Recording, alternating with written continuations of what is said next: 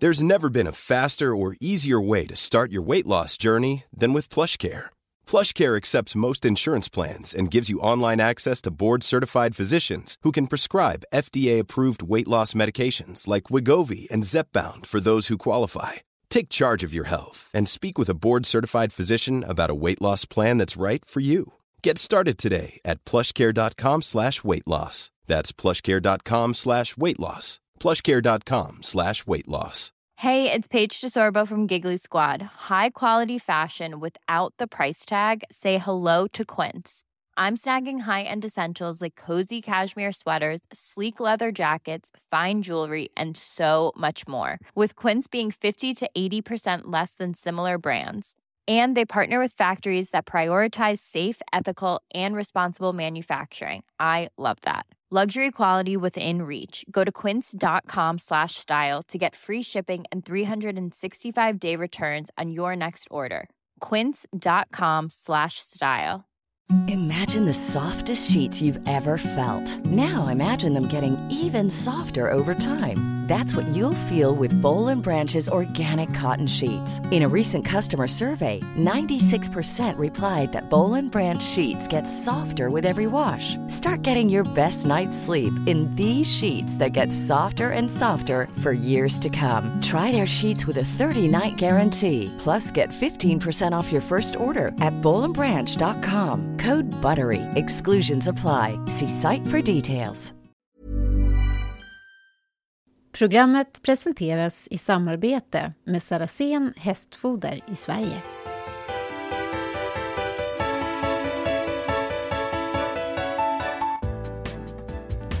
Ridsports OS-podd idag lördag är fullspäckad med material om OS-dressyren som börjar med Grand Prix just idag.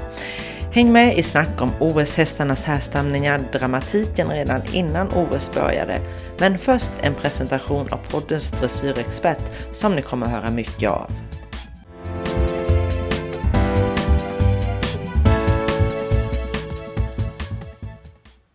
Hej, mitt namn är Lian Wachtmeister. Jag är A-tränare i dressyr och eh, kan berätta lite om mina meriter. Jag var uttagen till OS 1988 på hästen Elixir men han blev tyvärr skadad under karantän så vi fick ställa in. Eh, jag var med i svenska laget som red VM i Stockholm 1990. Fyra i lag blev vi. Jag vann championatet 1991. Jag blev svensk mästare 1992 på hästen Shogun. Jag var uttagen till EM i Hickstead 2003 som reserv. Jag har utbildat tio hästar till Grand Prix, samtliga hästar inköpta vid tre års ålder. Jag ska nu försöka guida er och lite kåsera kring vad som händer i Tokyo under de närmaste dagarna och allting ska handla om dressyrens underbara värld. Och dressyrens underbara OS-värld börjar alltså med halva Grand Prix-klassen idag lördag. Och det är en ren kvalklass. De åtta bästa lagen därifrån går vidare till lagfinalen på tisdag som då rids i Grand Prix special. Och Lian Wachmeister säger så här om upplägget i Grand Prix-klassen. Det är 59 startande i Grand Prix i lagtävlingen och jag har studerat, det är inte mindre än 28 nationer som startar. Så att det är nog många eh, singelryttare som inte ingår i lag. De är indelade i eh, grupper från A till F. Och då kan jag berätta, ta några axplock av hur starterna ser ut av sådana som vi svenskar så att säga känner till. Och då är det grupp A så startar Danmarks Nanna Schoolboy på Sack, Fine Hingsten, som nummer två och nummer nio i den gruppen är Therese Nilshagen på Dante Veltino. Grupp B, då startar Edvard Gall som nummer ett med Total US. Och där har vi som nummer åtta Antonia Rammel på Brother Dujeu. Nummer 10 i den gruppen är Katrin Dufour, Bohemien, Danmark.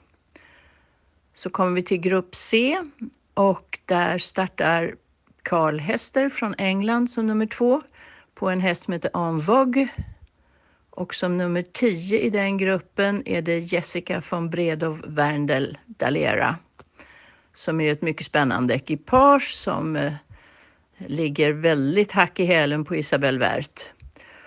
Och eh, grupp D, där är det som nummer nio ytterligare en danska, Karina Kassögroth på Highlines Danciera. Eh, grupp E, den näst sista gruppen här, där startar Juliette Rammel som nummer nio på Buriel. Och som nummer tio har vi Tysklands Dorothea Schneider på Showtime.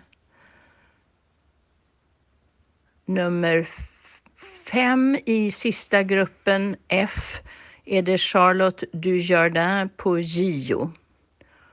Och sist men inte minst i den gruppen som nummer 10 är Isabelle Wert.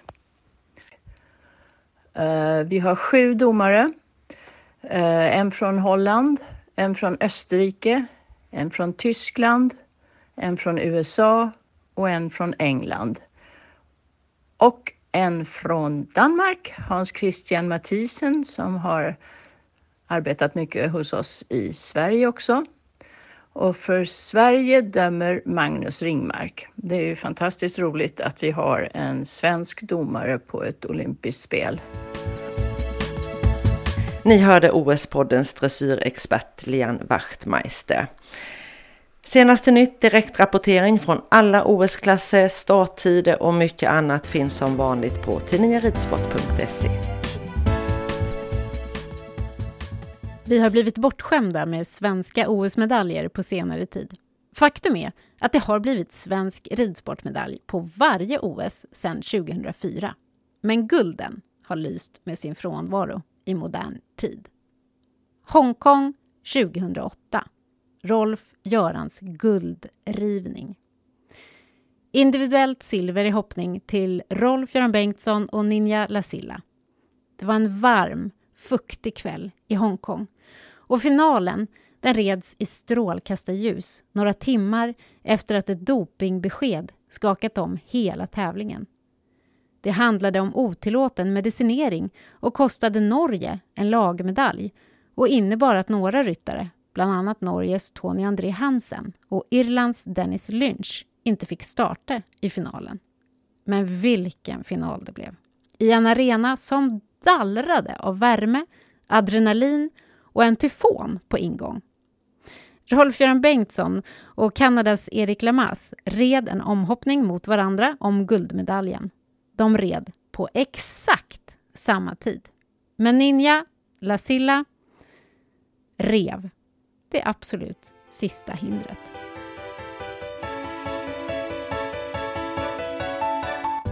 Vi tar oss tillbaka till dressyrens värld och en riktig djupdykning i de OS-aktuella dressyrhästarnas härstamningar. Ridsport och avel är ju ofta ganska tätt förknippat. Är man intresserad av det ena så är man också intresserad av det andra. Eh, nu ska ridsports avelsskribent Peter Ljungcrantz tas med här på en liten resa bland stammarna, härstamningarna hos OS-hästarna. Vi börjar med dressyren. Ja, som, som det har eh, kunnat ses i den här artikeln som varit i Ridsport så är det ju då tre stycken lite äldre hingstar som eh, är de som har flest avkommor som eh, startar i OS, eller som anmäler till OS i alla fall. Och den som har flest är ju då gamla Sandro Hitt som faktiskt är hela 28 år men fortfarande lever och så vitt jag vet verksam i avel fortfarande. Det var han och jag kontrollerade också. Mm. Ja, bra. Och han ägs av Paul Tjockemäle. Han har hela fem avkommor med och eh, han har också eh, tre, åtminstone tre stycken söner som har avkommor representerade. Det är då så Donna Halsan Remo och Sanna Mor som är tre stycken av, eller söner till Sandro Hitt. Han eh, har faktiskt den här Sandro Hitt eh, nästan 200 godkända avelshingstar i eh, Tyskland. Vilket ju är helt fantastiskt. Och, eh, det är ju så lite grann när det gäller Sandro Hytt att eh, det, delar folk i, i, två delar kan man säga. Det är de som älskar avkommorna efter honom och de som tycker att de är besvärliga. Och många menar att det är eh, mest championatshästar efter honom. Men här syns det ju verkligen att det inte så är fallet, att det blir enbart championatshästar. Besvärliga på vilket sätt? Ja, att, de är, att det krävs duktiga ryttare. Att de är liksom rätt så högt i nerv och eh, ja, att, att det krävs att man är en skicklig ryttare som klarar av att managera dem och eh, kunna eh, få dem att göra sitt bästa och verkligen koncentrera sig på det de ska när de är inne på, mm. på dressyrbanan. Mm. Om jag inte minns fel så är det ju någon av favoriterna där med, eller i alla fall eh, som är mm. efter Sandro Hit. Den här Showtime, eh, den var väl med och tog eh, guld i lag i Rio, om jag kommer ihåg rätt. Och den eh, har ju då Rotsborn som morfar. Man ser ju det på de här avkommorna han har här att de är ju ofta kombinerade med eh, morfädrar som man vet är lite stabila i psyket och ger eh, eh lite bra eh, temperament. Så det är nog, eh, om man ska använda eh, Sandrohit-blodet så ska, måste man nog tänka till lite grann vad man har för stam på mödernet så att det blir eh, en, en bra kombination. Mm. Jag vet också att det är många som tycker att Sandrohit kanske blir lite hett i första led men att det kan vara utmärkt att ha lite längre bak i härstamlingen på sina tävlingshästar. Att man får mycket av den här arbetsviljan och så vidare. Mm. Men man kan väl säga också att Sandro Hit lite grann kanske det, hans avkommor visar att man har inte riktigt samma avelsmål när det gäller elithästar som när det gäller hobby och amatörhästar. Mm. Man kanske inte ska tycka att, eh, eller kan tycka att eh, Sandor Hit ger optimala amatörhästar. Mm. Den, den, debatten har ju aktualiserats lite grann nu på, på senare tid. Den är, den är ganska intressant. Jag, jag lyfte det för ganska länge sedan och fick då som svar att nej men om vi försöker avla fram bra, riktigt bra tävlingsindivider så kommer vi också få bra hobbyhästar. Men det har man ju sett nu att riktigt så blev det ju inte. Nej, det är ju en gammal devis som man eh, har kört länge. Man har sett upp som avelsmål att göra elithästarna. Men eh, nu tänker man ju mer och mer på, på hästsvälfärd. Och för, för mig handlar det mycket om välfärd, att man, att man föder upp hästar som är lämpliga till det som vi vill att de ska användas till. Och eh, det är ju tyvärr så att om en, om en häst som står väldigt högt i blod hamnar hos fel ryttare så är det ju risk för att eh, hästvälfärden kanske kommer lite i, i andra hand. Att det är svårt för de här ryttarna att eh, hantera de här hästarna och klara av att eh, få dem att trivas med det som man vill att de ska göra. Mm. Kan, kan man tänka tvärtom där? Att om, man, om, om ett av avelsmålen är att få fram eh, individer som relativt enkla att hantera och kan fungera i de flesta sammanhang så kan det också ge tävlingsindivider eller är det ett bakvänt felaktigt tänk? Eh, nej, jag tror att man måste tänka till lite grann som uppfödare för det är väldigt få av de hästarna som man föder upp som eh, verkligen säljs till de duktigaste ryttarna. De allra flesta säljs ju till amatörryttare. Eh, och då eh, vill man ju som uppfödare få, få de hästarna också sålda och då måste man ju tänka till lite grann. Men jag tror också att vi måste få igång ett mycket bättre samarbete mellan avel och sport och kanske till och med man måste tänka till lite grann, kan man göra om bedömningen på eh, dressyrhästarna och kanske även lite lite, vi kommer senare med hopphästarna, så att eh, de hästarna som är lämpligare för amatörer också kan bli lämpligare för elitryttarna. Mm. Jag tror att vi måste tänka i de banorna just för, eftersom hästvälfärden är så viktig som den är. Mm. Mm. Det handlar mycket om som säger rätt häst på rätt plats. Mm. Intressant. Vad, vad, ser du mer när det gäller stammarna på OS-hästarna i dressyr? Ja, de andra två hingstarna som, som då har flest avkommor det är ju dels eh, Totilas som ju verkligen har visat prestation på högsta nivå själv. Eh, och eh, där finns då flera avkommor. Han är väl snarare känd då för att ge lite stabilare psyke och kanske kan kombineras lite grann just med eh, som, som en Glocks Total eh, eh, US här. Han är ju då, har ju då så Donnerhals som Morfar till exempel och det tror jag är en utmärkt kombination att ha Totilas kombinerat med Sandro Då får man liksom båda två de här fina hingstarna med. Och eh, jag tror att Totolas eh, kommer att sätta väldigt stor eh, prägel på eh, aveln också i framtiden. Det blir ju så, man ser det också här nu i, i Falsterbo, att det blir alltså alla unghästarna, eller det är få, eh, få hingstar som, som har jättemånga avkommor med. Utan det, det, av de unga hästarna är spridda mellan en massa olika hingstar. Eh, och, eh, men jag tror att Totilas och Totilas-blodet kommer att bli ett sådant blod som verkligen kommer att slå igenom. Och för, för där ser jag i alla fall att det blir en väldigt bra ridbarhet samtidigt som att det blir spektakulära hästar som får bra, bra bedömningar. Både som unghästar men även är lämpade som Grand Prix-hästar, kunna samla sig och, ha lätt för att trampa och så vidare som det krävs sen på högre nivå. Mm. Däremot den tredje hingsten då, Ampere, som eh, eh, då också har flera avkommor med här. Han är ju också en av de som är känd för att ge lite svårare hästar. Han har ju betäckt, stått i Sverige under flera år och betäckt eh, och han är ju efter Rousseau som ju också är far till eh, Blå Hossack eh, som har varit med, både på, eller varit med och tävlat på de allra högsta nivåerna. Och Ampere måste man också enligt min erfarenhet se till att man kombinerar med stabilt psyke på, på mödernet så att man får hästar som, som är, blir ridbara. Mm.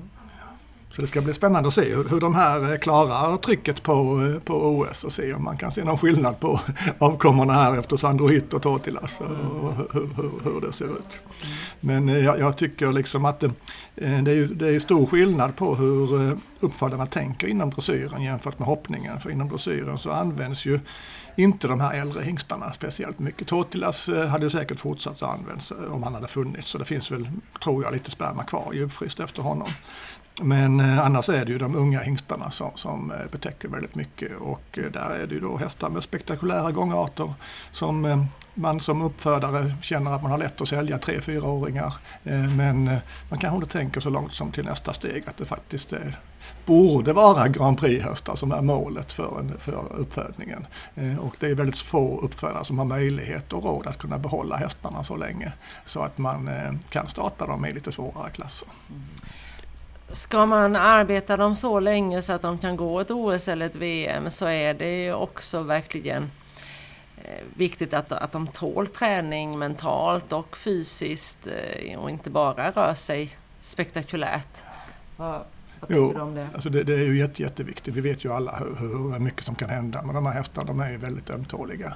Både i psyket och fysiskt sett så att säga. Mm. Eh, och där gäller det ju verkligen också att man eh, tänker till och eh, att man känner att det är liksom en hållbar stam och en psykiskt stabil stam som man avlar på. Om man ska eh, ha som mål att få fram Grand Prix-hästar. För det är väldigt, väldigt få av de här unga hästarna som vi ser på alla unghästtävlingarna som verkligen går hela vägen och som, som kommer fram till Grand Prix. Mm. Eh. Vad har du att säga om eh, hästarna i det svenska OS-laget i dressyr? Deras härstamningar? Mm, eh, om vi börjar med, då med Patricks Well Done de la Roche så är han ju efter fürsten Traum eh, och eh, fürsten Traum är i sin tur efter fürst Heinrich. Och det är ju samma far som, som fürsten Ball som vi har sett många avkommor efter här nere i Falsterbo. Och som är kända för att ge ridbara hästar och Eh, som sagt eh, vi har sett många väldigt fina eh, fyrstenballhästar här nere. Och sen är det då Walt Disney som morfar som är i sin tur efter World Cup som också var far till Weltmeier. Så det är alltså en gammal gedigen Hannoveranastam. Även om han faktiskt, om jag förstår det rätt, är Schweiz uppfödd, den här Weldon de la Roche. Det är ju så med idag att de här hästar, hingstarna används ju inom alla olika avelsförbund så det skiljer ju inte så mycket på stammarna. Vi kanske ska lägga till då att den här intervjun görs i samband med Falsterbo Horse Show. Om ni funderar på när, när Peter säger här och, och så, så är det under Falsterbo-veckan. Mm. Eh, sen eh, nästa då Therese Nilshagen, Stante Veltino som ju är Oldenburgare.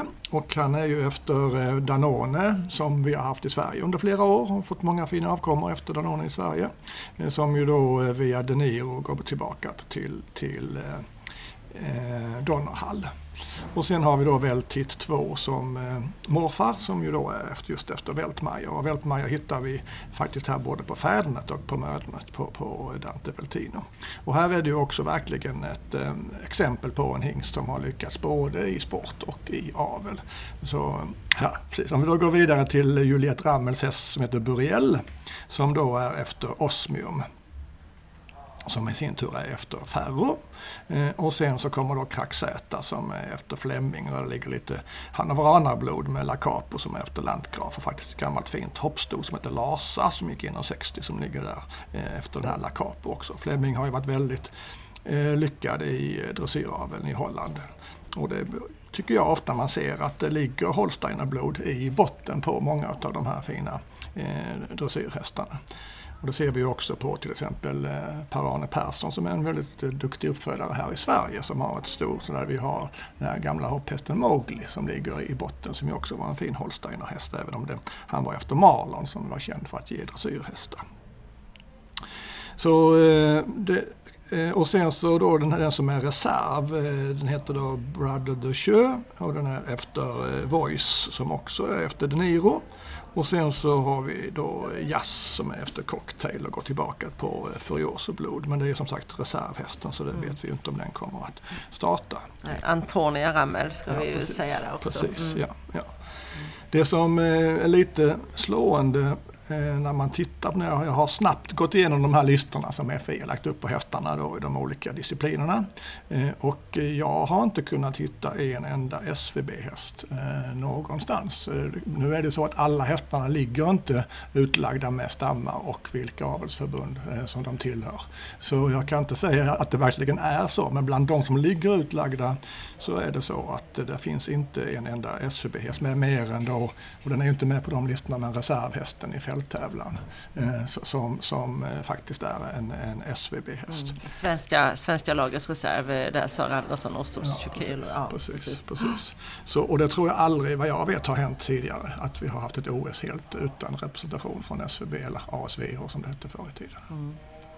Vad tänker du om det?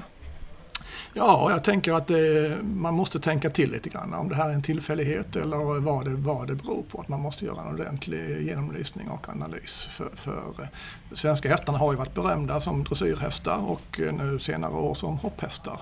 Och därför så är det ju eh, tråkigt att det inte finns några SCB-hästar varken hos de svenska ryttarna eller hos några av de utländska ryttarna.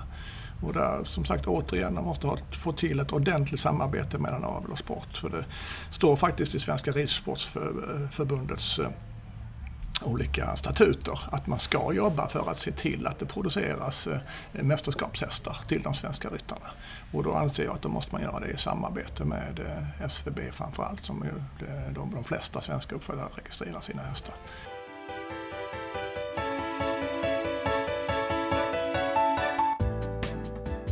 Det sa Ridsports avelsskribent Peter Ljungcrantz som intervjuades av mig, Anneli Frank.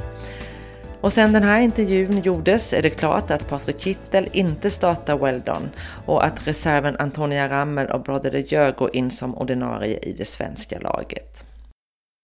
Programmet presenteras i samarbete med Saracen Hästfoder i Sverige. Many of us have those stubborn pounds that seem impossible to lose, no matter how good we eat or how hard we work out. My solution is PlushCare. PlushCare is a leading telehealth provider with doctors who are there for you day and night to partner with you in your weight loss journey. They can prescribe FDA-approved weight loss medications like Wagovi and Zepbound for those who qualify. Plus, they accept most insurance plans. To get started, visit plushcare.com slash weight loss. That's plushcare.com slash weight loss. Planning for your next trip? Elevate your travel style with Quince. Quince has all the jet setting essentials you'll want for your next getaway, like European linen, premium luggage options, buttery soft Italian leather bags, and so much more. And is all priced at 50 to 80% less than similar brands. Plus, Quince only works with factories that use safe and ethical manufacturing practices. Pack your bags with high-quality essentials you'll be wearing for vacations to come with Quince. Go to quince.com slash pack for free shipping and 365-day returns. Imagine the softest sheets you've ever felt. Now imagine them getting even softer over time. That's what you'll feel with Bowl and Branch's organic cotton sheets. In a recent customer survey, 96% replied that Bowl and Branch sheets get softer with every wash. Start getting your best night's sleep in these sheets that get softer and softer for years to come. Try their sheets with a 30-night guarantee. Plus, get 15% off your first order at bowlandbranch.com. Code BUTTERY. Exclusions apply. See site for details.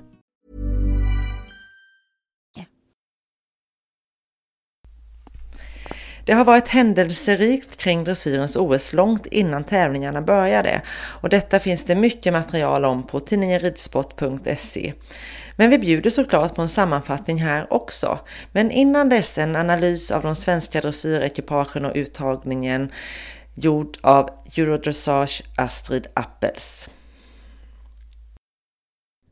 OS i Tokyo blir unikt på många sätt. Spelen har genom åren utmanats av allt från dopingskandaler till en terrorattack 1972. OS ställdes in 1916, 1940 och 1944 på grund av världskrig. 1980 och 1984 drabbades spelen av storskalig bojkott av politiska skäl.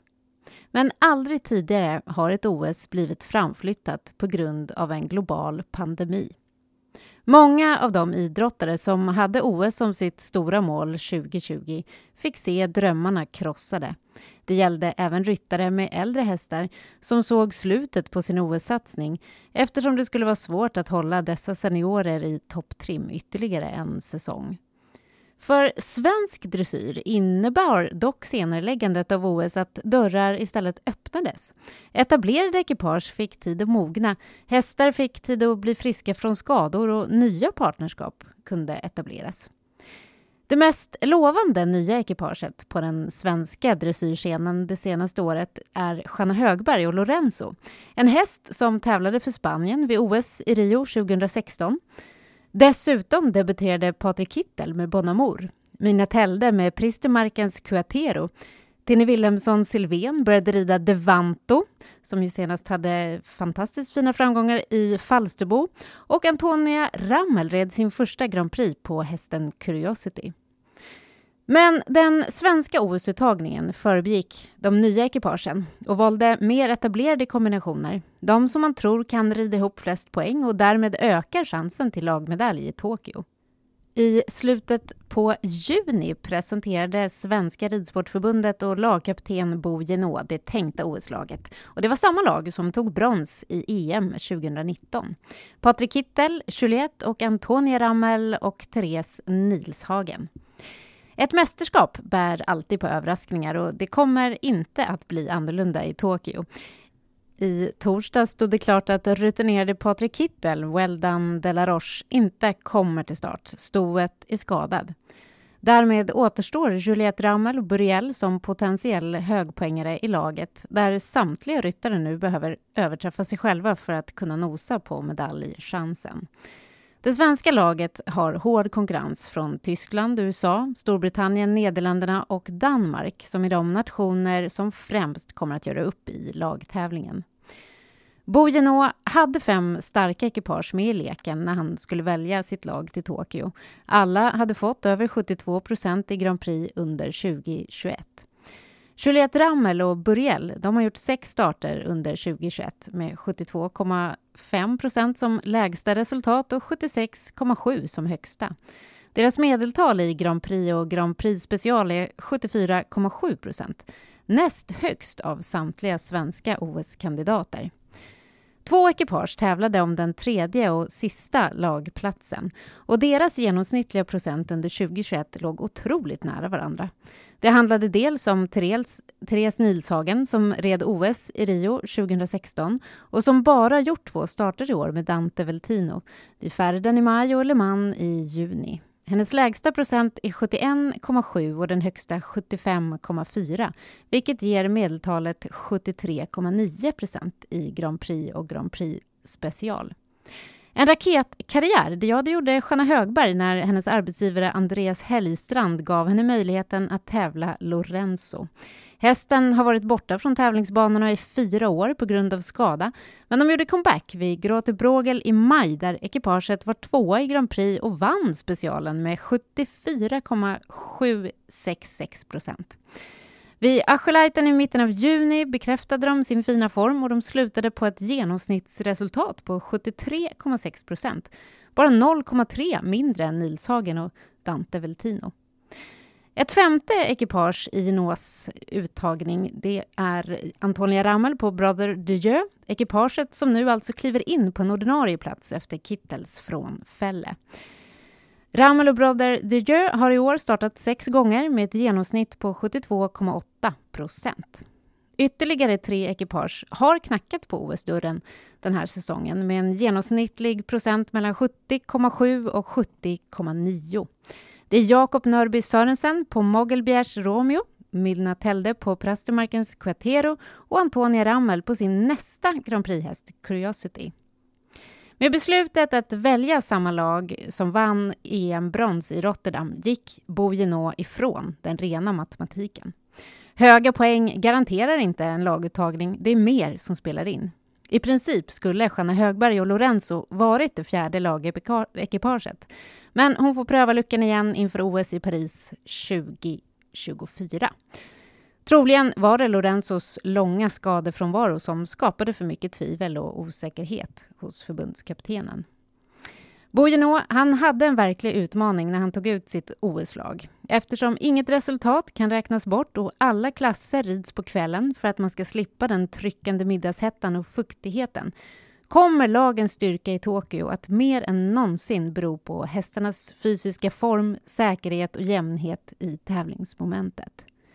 Inför varje OS förändras tävlingsformatet eftersom IOC, den internationella olympiska kommittén, pressar FI att göra den smala sporten dressyr mer underhållande och attraktiv för en bred publik. FI rättar sig efter önskemålen och har nu uppfunnit ett nytt format där lagen består av tre ryttare. Dessutom är det ett heatsystem i Grand Prix och en Grand Prix special som rids till musik. Grand Prix-programmet det är en kvalklass de åtta bästa nationerna går vidare till en final i Grand Prix special till musik. Musiken är bara bakgrund och underhållning och ingår inte i bedömningen. Ryttarna lottas sen i sex grupper i Grand Prix-klassen beroende på världsrankingen. De två bästa ekipagen i varje grupp plus de sex nästföljande ekipagen i den totala resultatlistan går vidare till Grand Prix Kyr för att där göra upp om de individuella OS-medaljerna. Kollegiet i Tokyo består av sju domare. Eftersom det inte finns någon japansk femstjärnig dressyrdomare som kan vara huvuddomare så har tyskan Katarina Wust fått denna prestigefyllda uppgift. Hon dömer tillsammans med Storbritanniens Andrew Gardner, Hollands Francis Verbeck, Danmarks Hans Christian Mattisen, USAs Janet Foy, Australiens Susan Hovenars och svenska Magnus Ringmark.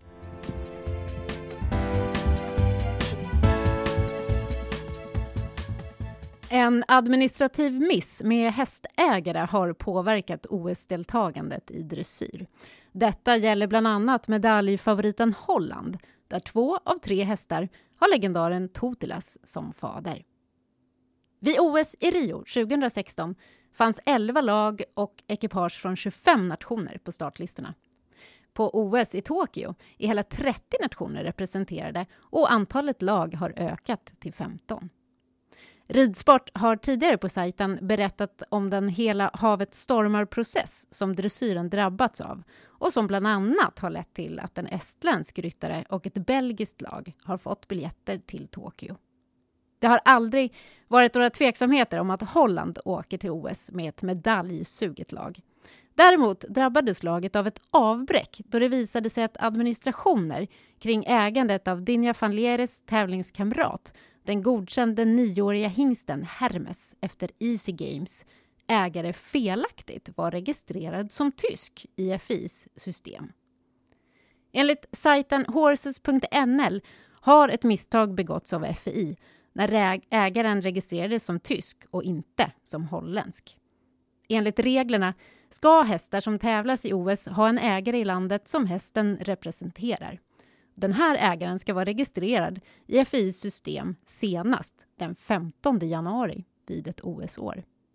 Det var först när Hollands nomineringslista lämnades in till FI som det uppdagades att den holländska ägaren hade felaktig nationalitet registrerad.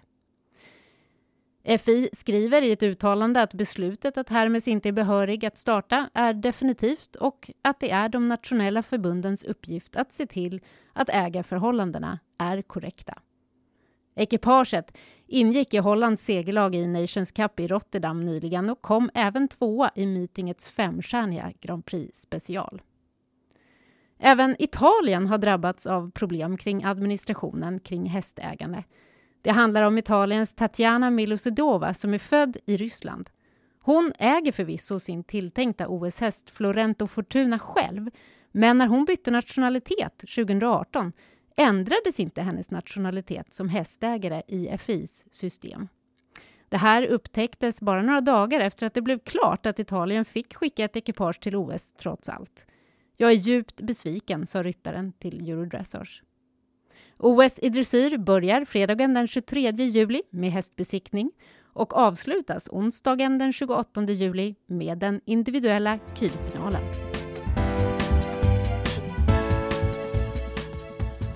Du har lyssnat på Ridsports OS-podd med Anna Nyberg och mig, Anneli Frank. De inlästa texterna från tidningen ridsport.se är skrivna av mig och Astrid Appels. Häng med oss imorgon igen, då blir det såklart ännu mer dressyr. Programmet presenteras i samarbete med Saracen Hästfoder i Sverige. A lot can happen in three years, like a chatbot may be your new best friend. But what won't change? Needing health insurance. United Healthcare Tri Term Medical Plans, underwritten by Golden Rule Insurance Company, offer flexible, budget friendly coverage that lasts nearly three years in some states. Learn more at uh1.com. Even when we're on a budget, we still deserve nice things. Quince is a place to scoop up stunning high end goods for 50 to 80% less than similar brands. They have buttery soft cashmere sweaters starting at $50, luxurious Italian leather bags, and so much more. Plus, Quince only works with factories that use safe, ethical, and responsible manufacturing. Get the high-end goods you'll love without the high price tag with Quince. Go to quince.com/style for free shipping and 365-day returns.